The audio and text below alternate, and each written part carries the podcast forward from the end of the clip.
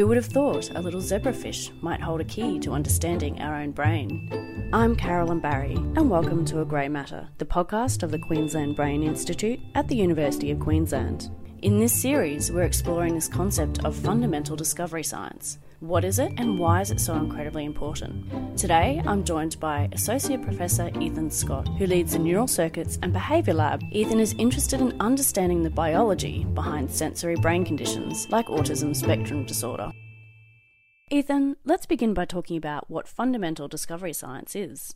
I think fundamental science, we, we, could start with the definition. It's really just science that has a dual purpose. So rather than being strictly targeted toward a particular, say, development of a technology or discovery of a specific practical question, it's more open ended. So it's directed at fundamental questions, fundamental questions in biology and neuroscience, in my case, in the case of the people in my fields fundamental science, you can take an example. Um, when Rosalind Franklin and the boys described the structure of DNA for the first time, that was an enormously clinically meaningful discovery. There are whole branches of medicine that wouldn't exist if we didn't understand the structure of that molecule. So that was impactful and it was translatable and it was all of those things. That's not why it excited people it excited people because it was the product of clever people applying themselves and solving a very difficult puzzle and a puzzle that, that everybody could understand. So this held the keys to our code, how our bodies are built, how that information is stored, how that information is duplicated and read, the nuts and bolts of why children resemble their parents. And so you can look at an example like that and see the dual goals of fundamental science. One is to make big discoveries that interest people and that expand human knowledge, which I think has its own inherent value. And at the same time, even if those benefits aren't immediately obvious, this research will have benefits, say in the clinic, if you're biomedically oriented, or in, in any other practical field, depending on the type of research you're doing. The Queensland Brain Institute's main focus is discovery science, which allows researchers the scientific and creative freedom to explore new ideas. Does that change the way you work or the avenues you can explore? It does. So, what it does is when you're welcome to explore fundamental questions, it essentially extends the horizon over which you can plan your work. And so, if you're repeatedly being given short term goals, you necessarily design projects that can answer those questions or that can develop those technologies in a very targeted manner. And that can be effective for a specific goal. But when you have a longer leash, if you will, than that, and if you can look further out and say, I would like to learn more about that process and I'd like to make discoveries in this space, in order to get to those big questions, I need to develop a bunch of different technologies simultaneously and I need to mesh them in order to get at this longer term, more difficult question. If you're only looking a little distance into the future, you can only make those incremental pieces of progress. But if you're given the luxury, if you're able to take this long view and able to say, I can accomplish this in five years, if I'm permitted to spend a certain amount of time on the periphery, a certain amount of time developing technologies that aren't themselves the goal, but then necessary in order to reach that more ambitious goal in the long term, it essentially expands the scope of the work you can do. So, having an institute that supports that type of work explicitly and that says your long term goals and these bigger, more difficult projects are legitimate uses of a scientist's time, yeah, it, it makes you much more effective toward those bigger questions. Your research has implications for autism spectrum disorder. Can you explain a little bit about this disorder? Uh, yeah, essentially, it's a spectrum or a, a, constellation of symptoms that a patient may have. No two people with ASD have exactly the same set of symptoms. No two people with ASD are the same. Some of these symptoms will be quite familiar to most people. So, challenges with forming and maintaining relationships and obstacles to social interactions. In some, but certainly not all the cases, there's intellectual disability repetitive behaviors and very focused interests are the sorts of characteristics that people broadly associate with ASD. And there are a number of other symptoms that are less well known popularly, um, but are nonetheless very important uh, to the disorder. So, our lab, for instance, is particularly focused on sensory properties and sensory abnormalities that are often present in people with ASD. So, a tendency to be hypersensitive to sound or challenges in filtering out extraneous stimuli. So, difficulty in focusing focusing on the person who's speaking to you in a room that's full of chatter or ignoring a blinking light at the periphery of your vision when you're trying to focus on something in front of you. So, ASD essentially is a collection of these symptoms, and most people diagnosed with it have some, but not all of those symptoms. Ethan, you study zebrafish, which most people would only ever see in an aquarium.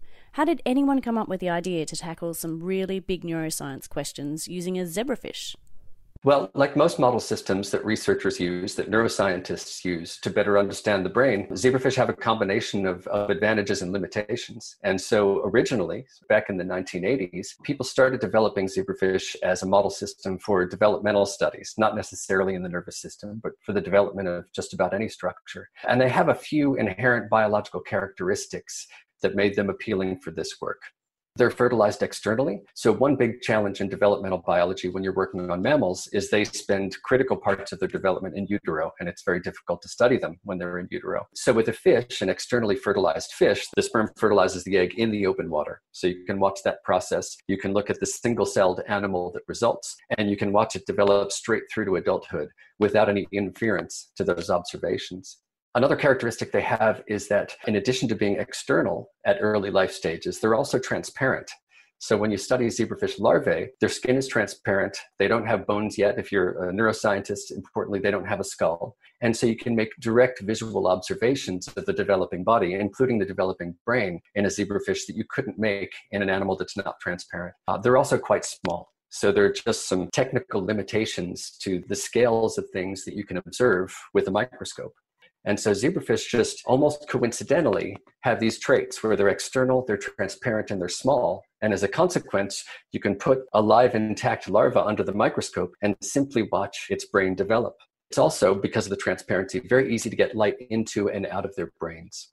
So, with the advent, for instance, of calcium imaging, so this is a technology where you can put a protein into the brains of these animals. You can express a protein in all the neurons in the brain, and that protein fluoresces. And when the neuron is active, it fluoresces more brightly. So you can watch through time in this completely intact animal and see which neurons are active simply by which ones are blinking. In a larger model system, in an internal model system, in a model system that isn't transparent, you wouldn't be able to do these things. And so that's sort of a brief history of the properties that made zebrafish an appealing model system originally. And then as these new technologies have come online, they've been almost by coincidence particularly applicable to this model system and particularly useful in this model system. But zebrafish don't have autism spectrum disorder, right? So how do you make the connection? uh, I think the first thing I would say there's no such thing as an autistic zebrafish. Autism, even more than most disorders, is a fundamentally human disorder.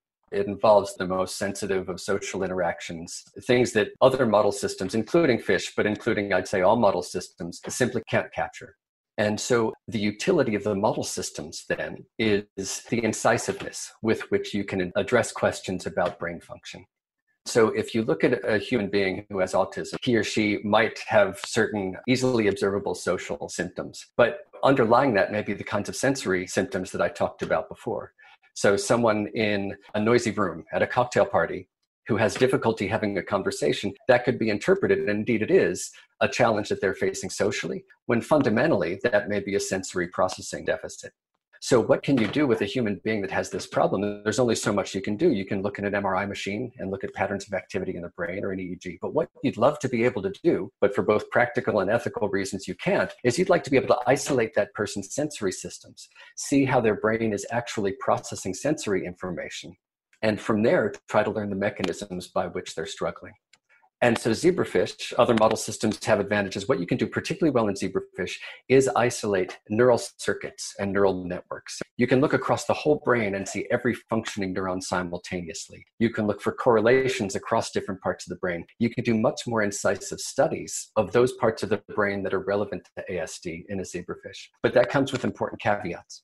So, in the same way that there's no such thing as an autistic zebrafish, we have to keep in mind which traits some people with ASD have and which of those can be studied legitimately in our particular model system in zebrafish. So, my own group doesn't study social behaviors in larvae. Larvae do have restricted social behaviors, but the parts of the brain that are responsible for those behaviors are very, very different in a fish versus a human. Fish don't have a cerebral cortex. So, this wrinkly part that covers our entire brain is absent from a fish. It has a little ancient version of that in its forebrain. From our perspective, even if we could characterize a social deficit in a zebrafish larva and describe some of the circuits that are responsible for it, that wouldn't necessarily be very valuable in terms of translation because the circuits have changed so much through evolution since humans and fish went in different directions. However, if you look at other neural structures, if you look at the retina, for instance, so this is the light sensing part in the back of our eyes, a fish retina and a human retina are actually very similar. They've got similar layers, they've got similar cell types, and information travels through them in similar ways. Likewise, some of the early structures in the brain that receive visual information, that receive auditory information, are fairly well conserved from fish to humans.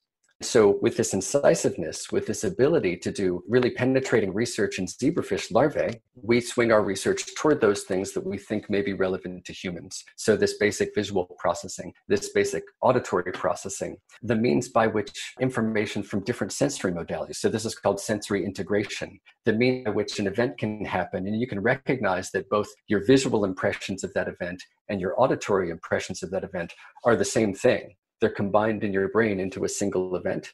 We really don't know much about how that happens at the circuit level in the human brain. And in a zebrafish larva, where we actually have a fighting chance at describing the circuits, if we can describe those circuits, they may well then have relevance to humans. So, as with any experiment in any model system, we have to take the experimental strengths with the limitations of what will be relevant to humans and try to ask the best questions we can. Again, in our case, that brings us towards sensory questions. You use a couple of cutting edge techniques that have the potential to really change our understanding of how information flows through networks of a brain. Can you explain how these work a little more? The goal that we've had, and there have been other groups working on these same things, is to be able to look at the entire brain function while resolving the individual neurons within it. So this is meant to address a problem that neuroscientists have always had, where there have been methods for looking at the entire brain. Say an EEG or an MRI allows you to take an animal or, or a human and look at activity across the whole brain but you're typically resolving volumes of brain space, maybe a millimeter cube. You can see what activity is happening in that millimeter and in every other millimeter.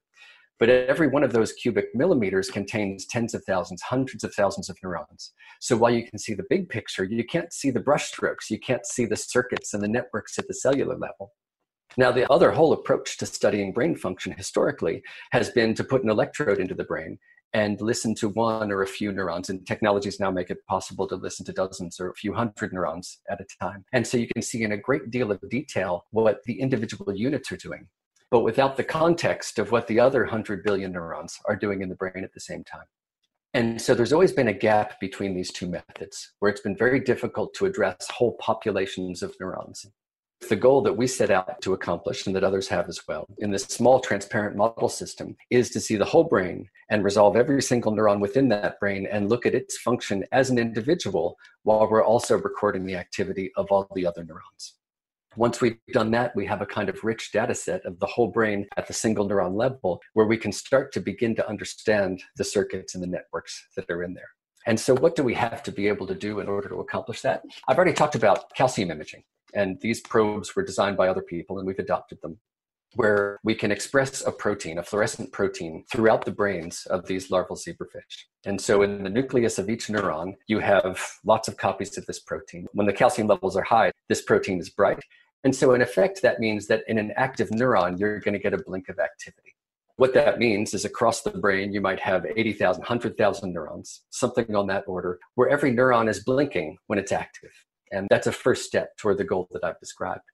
Then you need a method for capturing all of that activity. And so a zebrafish brain is small. For perspective, it's, it's about a quarter of a millimeter from top to bottom. It's maybe a millimeter long, maybe half a millimeter wide. So it's quite small, but that's big. If you're going in with a microscope and you want enough power to see individual neurons, that becomes quite a big structure to image. And so we've adopted a technology called light sheet microscopy, whereby we can illuminate one plane within the animal's brain, see all the neurons within that plane, and whether or not they're bright, whether or not they're blinking and active at that particular time point. And then we quickly scan that plane through the brain so we can see all the different depth. So, what we have now is this entire brain with all of its neurons blinking when active. And we have a microscopic approach for detecting all of that activity through time. And when we do that, we can see tens of thousands of neurons simultaneously. And we return to them often enough that every time they blink, we should detect it in one of our scans. So all of this is on the detection side of things. This allows us to see where the activity is within the brain and which particular neurons are active in a particular animal's brain. And we might do this when we're presenting a sensory stimulus because we're interested in what neurons respond to it. We might say, okay, what neurons always fire whenever a certain behavior is about to occur? And we can start to see some of those connections that exist between the stimuli and the responses and some of the networks that may mediate those things. The next step is that we'd like to be able to go in and manipulate function within this brain in order to test the function that a particular neuron blinks every time the animal's about to move its tail doesn't mean that that neuron is driving those tail movements. Um, it could be coincidental or it could be part of modulating that effect. It could have a lot of different roles. And so another set of technologies that came into their own perhaps a decade ago, referred to as optogenetics, permits you to go in and manipulate the functions of particular targeted neurons this then allows us to say not only does this set of neurons activity coincide with the behavior, but if we activate them and we activate only them, that behavior then plays out. So we can say that they have a, a role in actually driving that behavior. All of this then involves another set of genetic technologies and another set of optical technologies. So I talked about the light sheet microscopy before. The optogenetics then requires us to project exactly the light into the brain that we need in order to activate our targeted neurons in this sea of other neurons. So this involves creating customized holograms of light, customized spatial three-dimensional light structures that we can project into the brain to do exactly the manipulations that we'd like to do.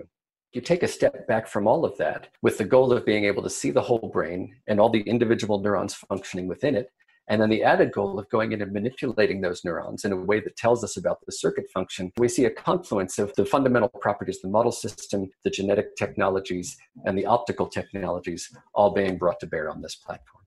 The zebrafish are alive, right, when you're doing the experiments? Right. Well, that's one of the big upsides of the zebrafish model system. So we don't need to do dissections. All of these are transient observation or transient manipulations. So we can do lots of consecutive tests of the relationships between, say, a circuit and a behavior or a stimulus and a set of neurons that responds. So the fact that this is happening in a completely intact and alert animal, an animal that after the experiment we can release and it'll swim away and survive, allows us to make much more meaningful observations of the nervous system. How do you get these proteins to switch on in the fish? What you do is you take this gene encoding the protein and you put it into the animal's genome. There are also steps you can take to make sure that it'll only be expressed in the types of cells or the types of structures that you're interested in. And you grow that animal up.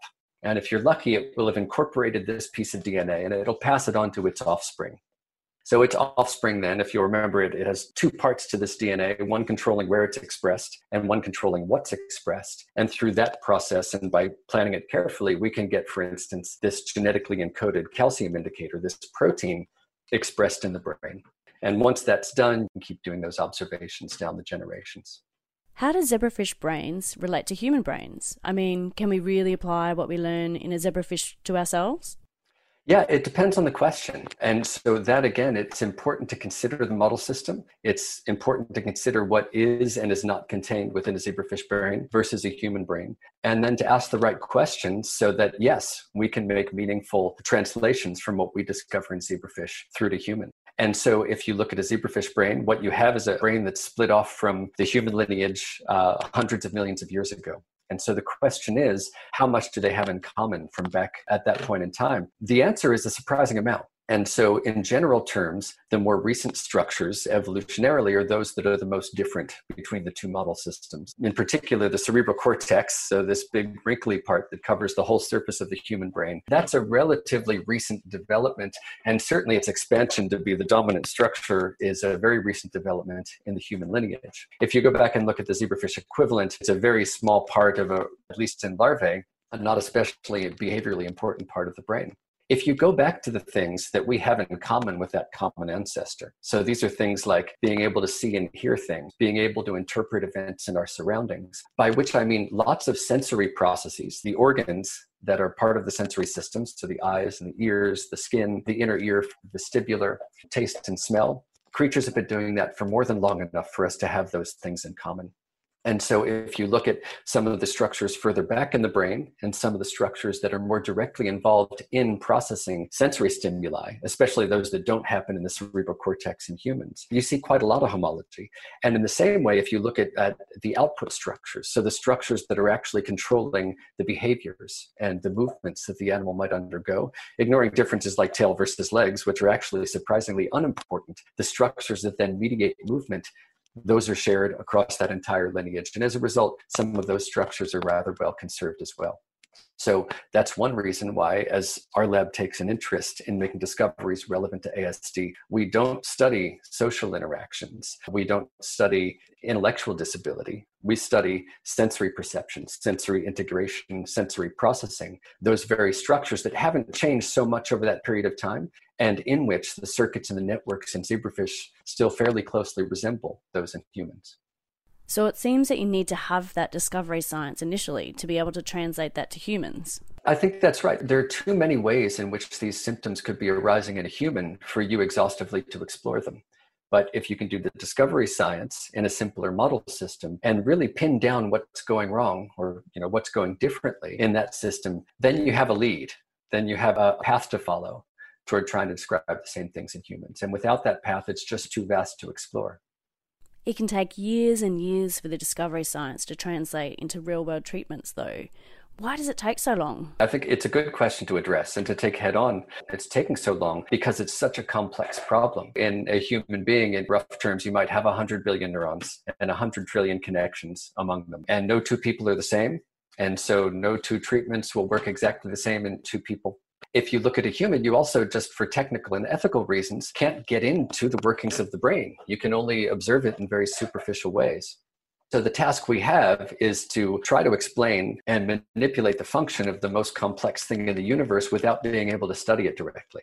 And so we back off and we start to break it into pieces and we start to study it and model systems where we can address these pieces in meaningful ways, come up with answers to specific questions that may have relevance to the functioning of the human brain. But there's such complexity there, and there are so many pieces. Many of these questions are difficult to address experimentally and theoretically. So by the end of the process, you have an enormous endeavor. So the rate of discovery is increasing all the time, but the scale of the questions that we're trying to address are functionally limitless. At the same time, I think it's important to remember that fundamental research has already, in countless cases, delivered bedside improvements. It's not a matter of it's all happening at once. But for someone who's asking when we will have figured out the entire brain and how to treat all mental illness, no time soon. It's just an enormous endeavor. It's a mind boggling endeavor. Do you think your research will help people better understand autism spectrum disorder?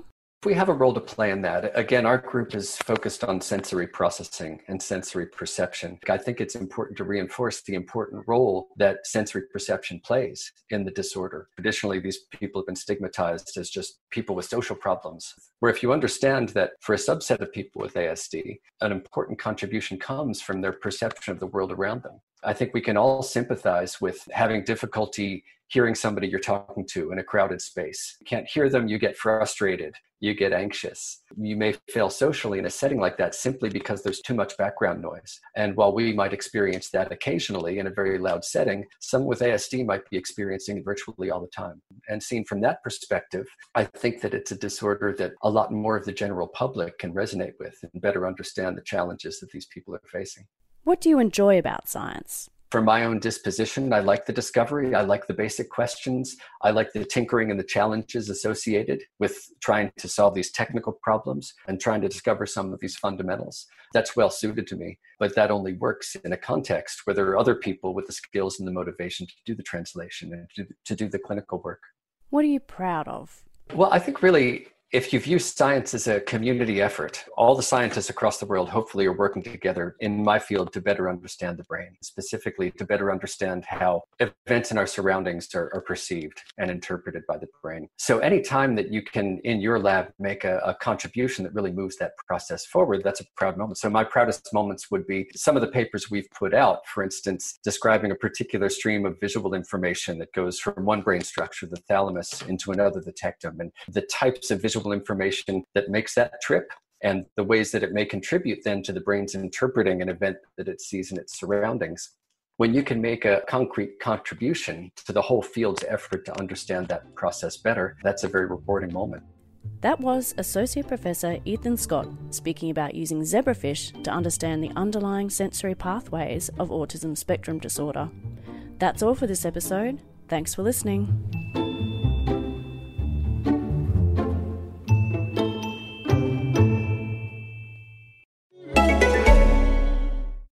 This is ACAST Recommends. Every week we pick one of our favorite shows, and this is one we think you're gonna love. God bless everybody. I'm Corey Cambridge, host of OPP, which stands for Other People's Podcast. On OPP, I sit down and interview America's top podcasters to learn more about them, the dope shows they created. In every episode, they even share with me their top three favorite podcasts. Check out my latest episode with Erin Allmann Updyke and Erin Welsh, host of the amazing podcast, by searching OPP with Corey Cambridge on Apple, Spotify, and wherever else you listen to podcasts. ACAST is home to the biggest podcasts from the U.S. and around the world. Subscribe to this show and hundreds more now via ACAST or wherever you get your podcasts.